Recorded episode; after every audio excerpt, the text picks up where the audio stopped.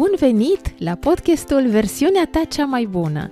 Sunt Ana Maria Roșu, sunt life coach creștin și te invit să descoperim împreună cum putem trăi în armonie cu cei mai dragi din viața noastră, împlinindu-ne astfel misiunea la care suntem chemați. Vă spun bine ați venit, dragii mei, la episodul cu numărul 12, în care vorbim despre cum să spunem adevărul cu iubire. Am văzut într-un episod anterior cât e de important să ascultăm și cum facem lucrul acesta în mod concret, iar acum a venit momentul să vedem cum putem noi să spunem partea noastră de adevăr cu iubire. Îmi doresc așa de mult ca până la finalul episodului să-ți fie foarte clar care sunt pericolele, obstacolele pe care le întâlnim în cadrul unei comunicări sănătoase și să vezi cum poți să eviți aceste capcane, dar și care sunt trucurile acelea, amicile secrete care fac ca o comunicare să fie eficientă și cu adevărat valoroasă. Și acum vă rog să vă imaginați un oraș în care a avut loc un dezastru major, poate un uragan sau o inundație. Toate liniile de telefonie și antenele nu mai funcționează,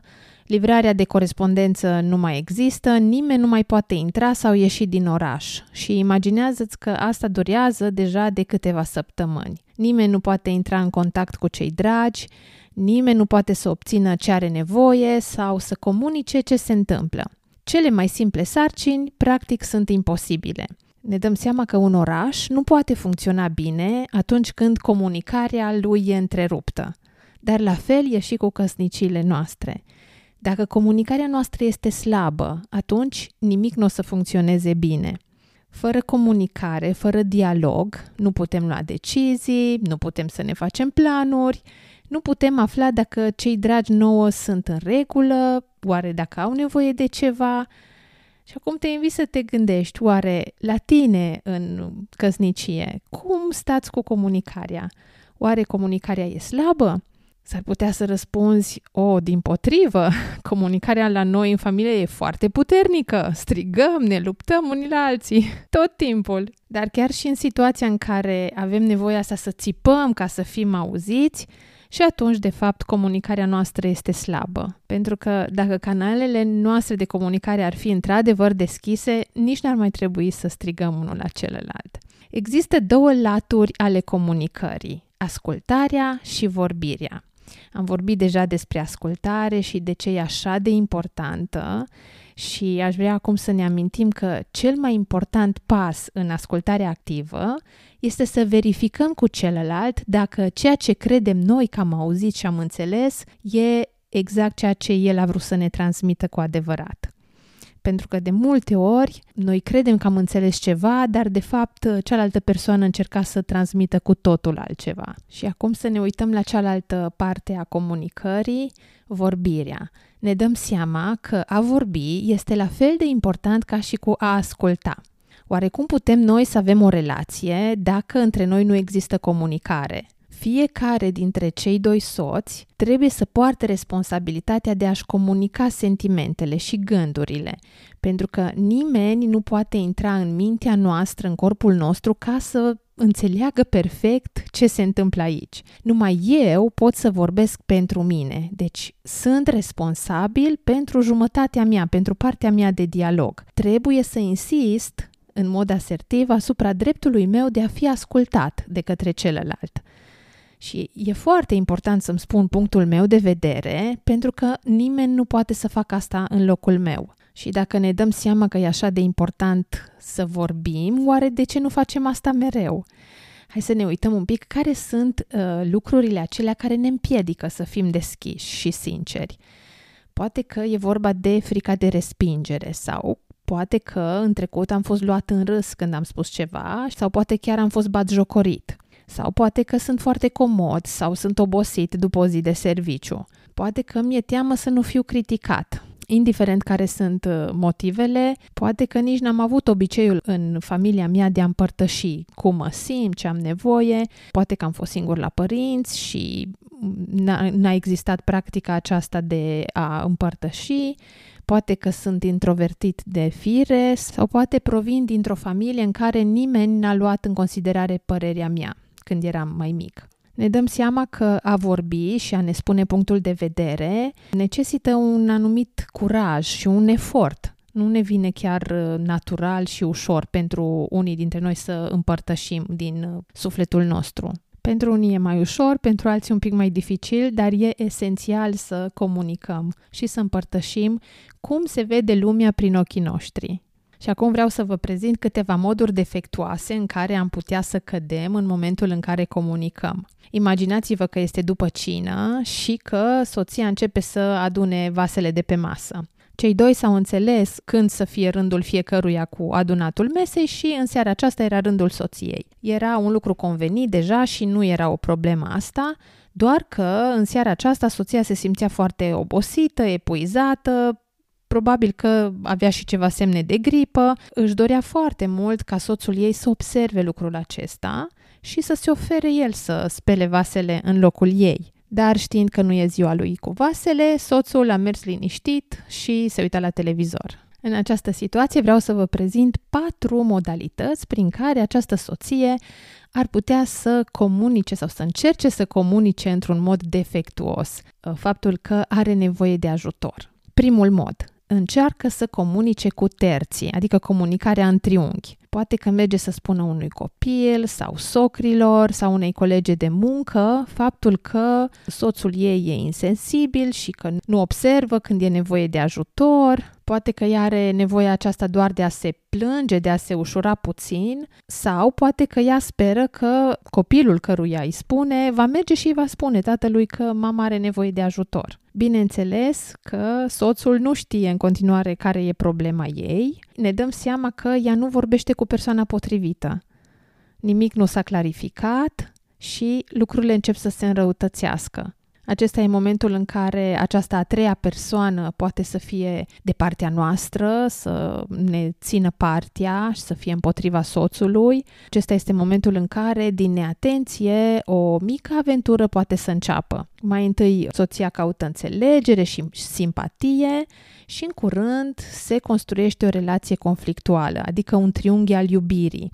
O relație în care cele trei persoane sunt îndrăgostite fiecare de o altă persoană din relație. A doua opțiune pe care soția o are, tot nesănătoasă, este aceea de a încerca să pretindă soțului ei să-i citească gândurile. Poate se preface că e bolnavă, geme, suspină și în mintea ei tot speră că soțul va observa aceste mici indicii și va veni să o ajute.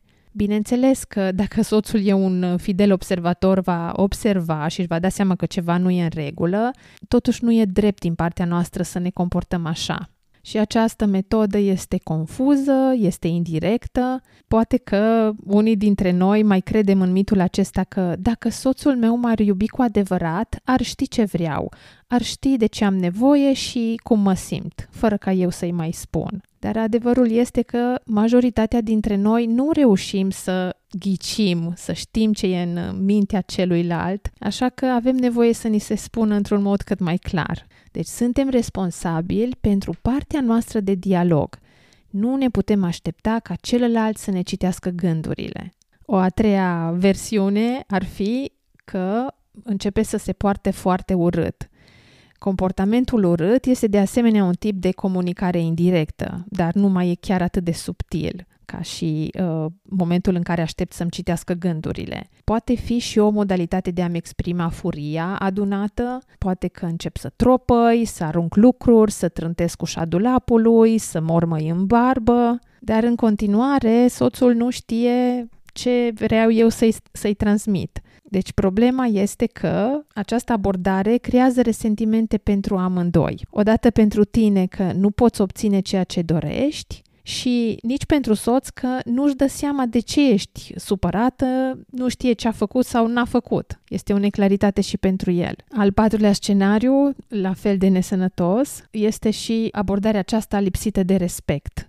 Momentul în care soția merge și începe să strige la el Leneșule, nu vezi că sunt bolnavă? Nu-ți cad mâinile dacă pui și tu mâna să ajuți. numai eu fac munca în casa asta. Și în această variantă, chiar dacă soțul află oarecum uh, ce se așteaptă de la el, felul în care i s-a spus îl determină să nu mai aibă niciun chef să ajute sau măcar să fie înțelegător atunci când te simți criticat și amenințat. Cel mai probabil, partenerul nostru se închide și nici măcar nu mai aude, îi se blochează urechile. Și ciclul acesta este des întâlnit în relația de cuplu, în care o persoană e foarte volatilă și exprimă sentimentele cu patos, nu este atentă la felul în care și le exprimă și începe să critique și să acuze, celălalt uh, copleșit de uh, emoții negative se blochează sau se împietrește, celălalt văzând uh, reacția soțului că se blochează sau că devine stană de piatră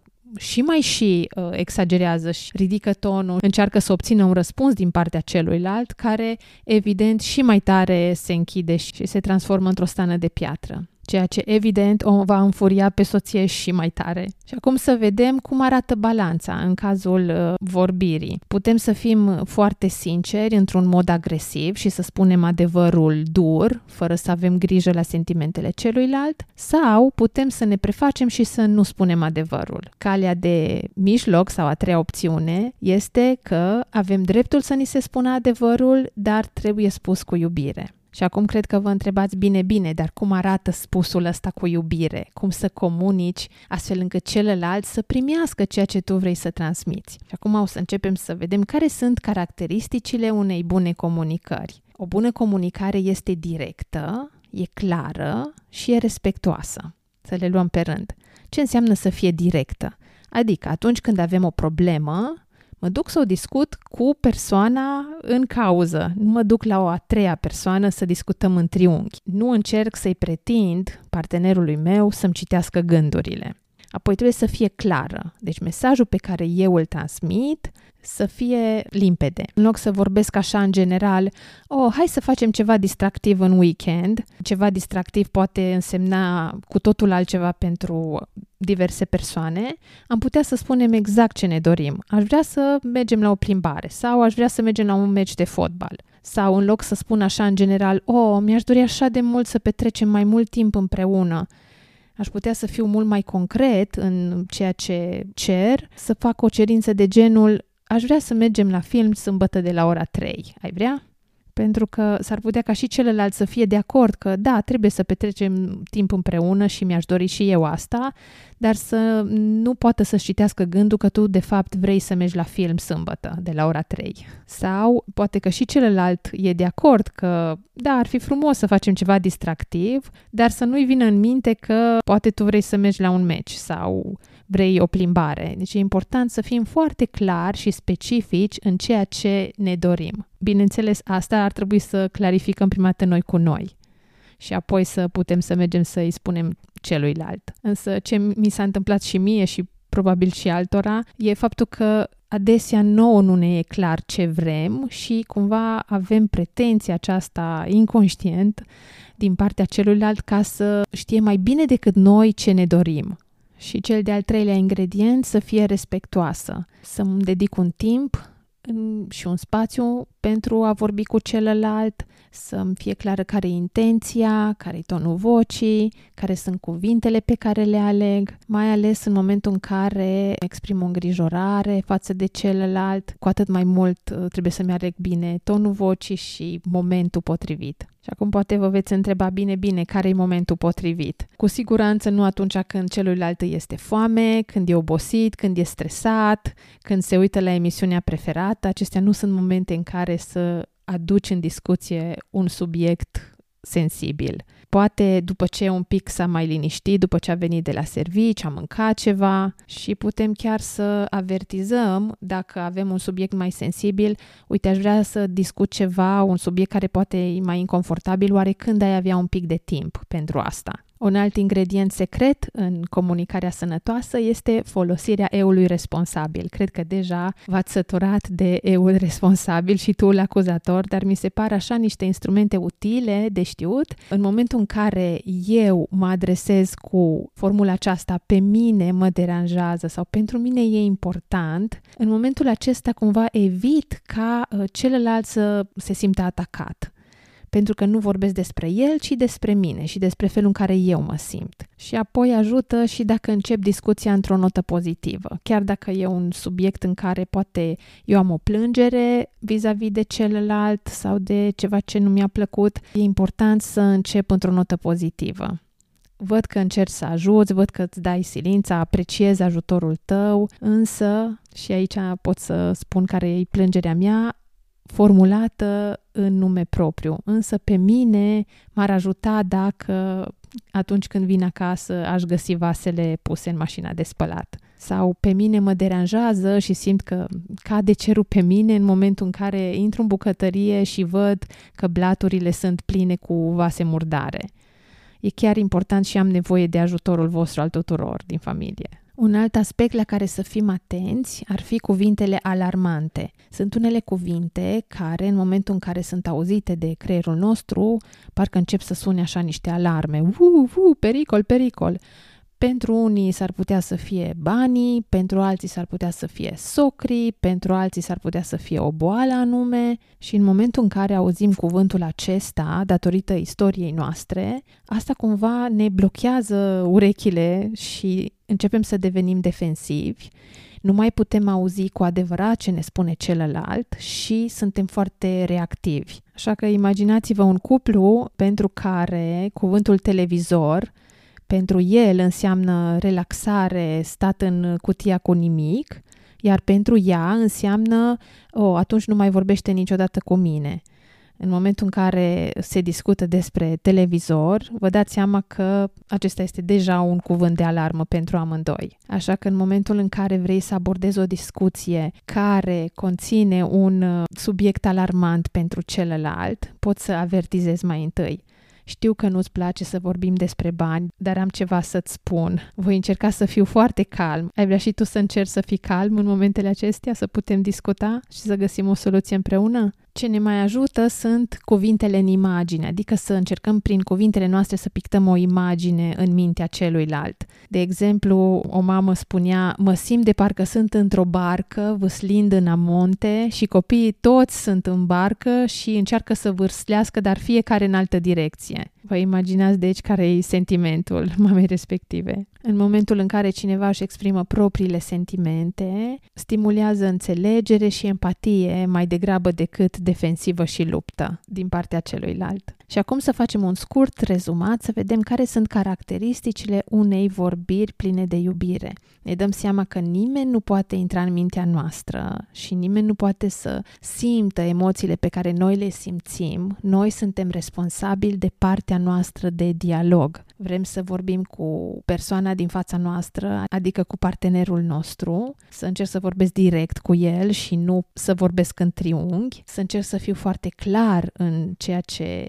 comunic și să vorbesc cu respect. Se spune că tonul face muzica, nu e atât de mult ce spun, ci felul în care spun. Apoi încerc să caut un moment potrivit, să încep discuția cu o notă pozitivă, să cer în mod clar ceea ce îmi doresc, să nu presupun că celălalt o să ghicească, să folosesc eul responsabil, să vorbesc despre mine și să nu-l atac pe el, pentru că în momentul în care îl atac, efectiv mintea lui se blochează și nu mai poate să ajungă la el cuvintele mele și mesajul meu, să fiu foarte atent la cuvintele și subiectele alarmante și dacă reușesc să pictez imaginea în mintea celuilalt ca să fie cât mai clar felul în care eu mă simt și lucrurile de care eu am nevoie. De asemenea, pot să-l avertizez pe celălalt că urmează o discuție sensibilă trebuie să spun ceva și mă tem că nu o să-ți placă. Sau te rog nu te supăra, dar am ceva să-ți comunic. Și acum să vedem care e perspectiva creștină asupra comunicării.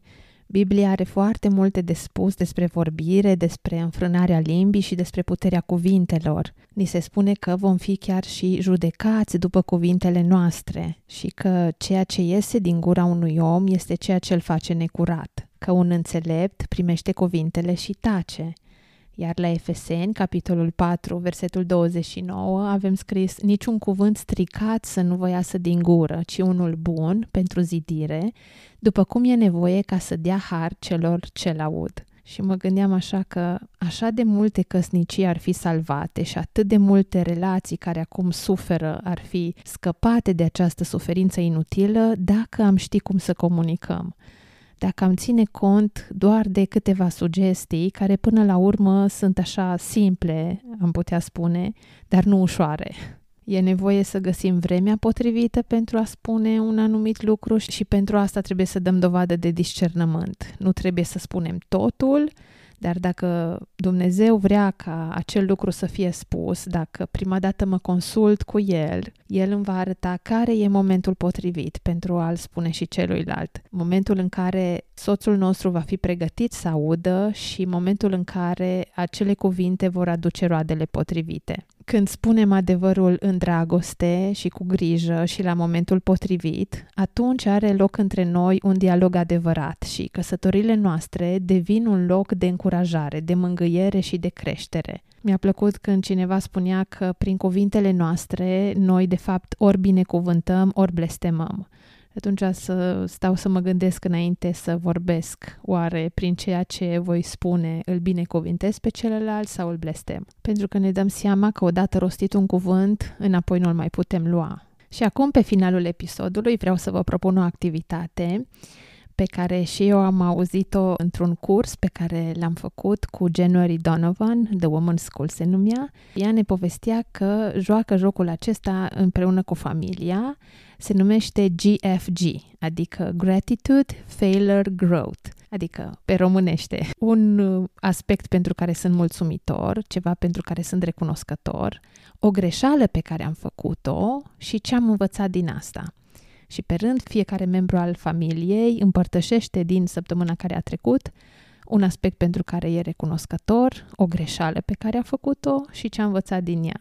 Și mi se pare așa de frumos să putem să vorbim chiar și despre greșelile pe care le-am făcut și ce am învățat din ele și mi se pare foarte prețios în special pentru copii să vadă că și părinții mai greșesc, nu sunt doar ei cei care greșesc și cred că asta ne dă cumva o încurajare, pentru că noi, ca și popor, privim așa greșeala ca ceva foarte, foarte urât de evitat. Sigur că ne dorim să evităm greșelile, dar în momentul în care am făcut o trăznaie, măcar să învăț ceva din ea și atunci nu mai e doar o greșeală, ci e o lecție, se transformă într-o lecție învățată. Discuții ca acestea pot să crească intimitatea în familie și să formeze așa o atmosferă plină de pace și de iubire și de acceptare. Sper că acest episod să-ți fie adus și mai multă claritate în felul în care poți să vorbești, în felul în care să-ți alegi cuvintele, care sunt capcanele pe care să le eviți, astfel încât relația ta să fie într-adevăr dătătoare de viață și vindecătoare. Până data viitoare, îți doresc zile pline de pace și de bucurie. Pe curând! Dacă ți-a plăcut acest episod și simți că ți-a adus valoare, te rog să-l împărtășești și cu un prieten drag. Până la urmă, rolul prietenilor în viața noastră e și acela de a ne inspira în creșterea personală. Nu uita să dai like și subscribe acolo unde asculți acest podcast pentru a nu rata niciun episod. Mai multe informații despre mine poți găsi pe site-ul anamariaroșu.ro unde Ana Maria e scris cu 2 N. Până data viitoare, îți doresc să devii zi de zi versiunea ta cea mai bună.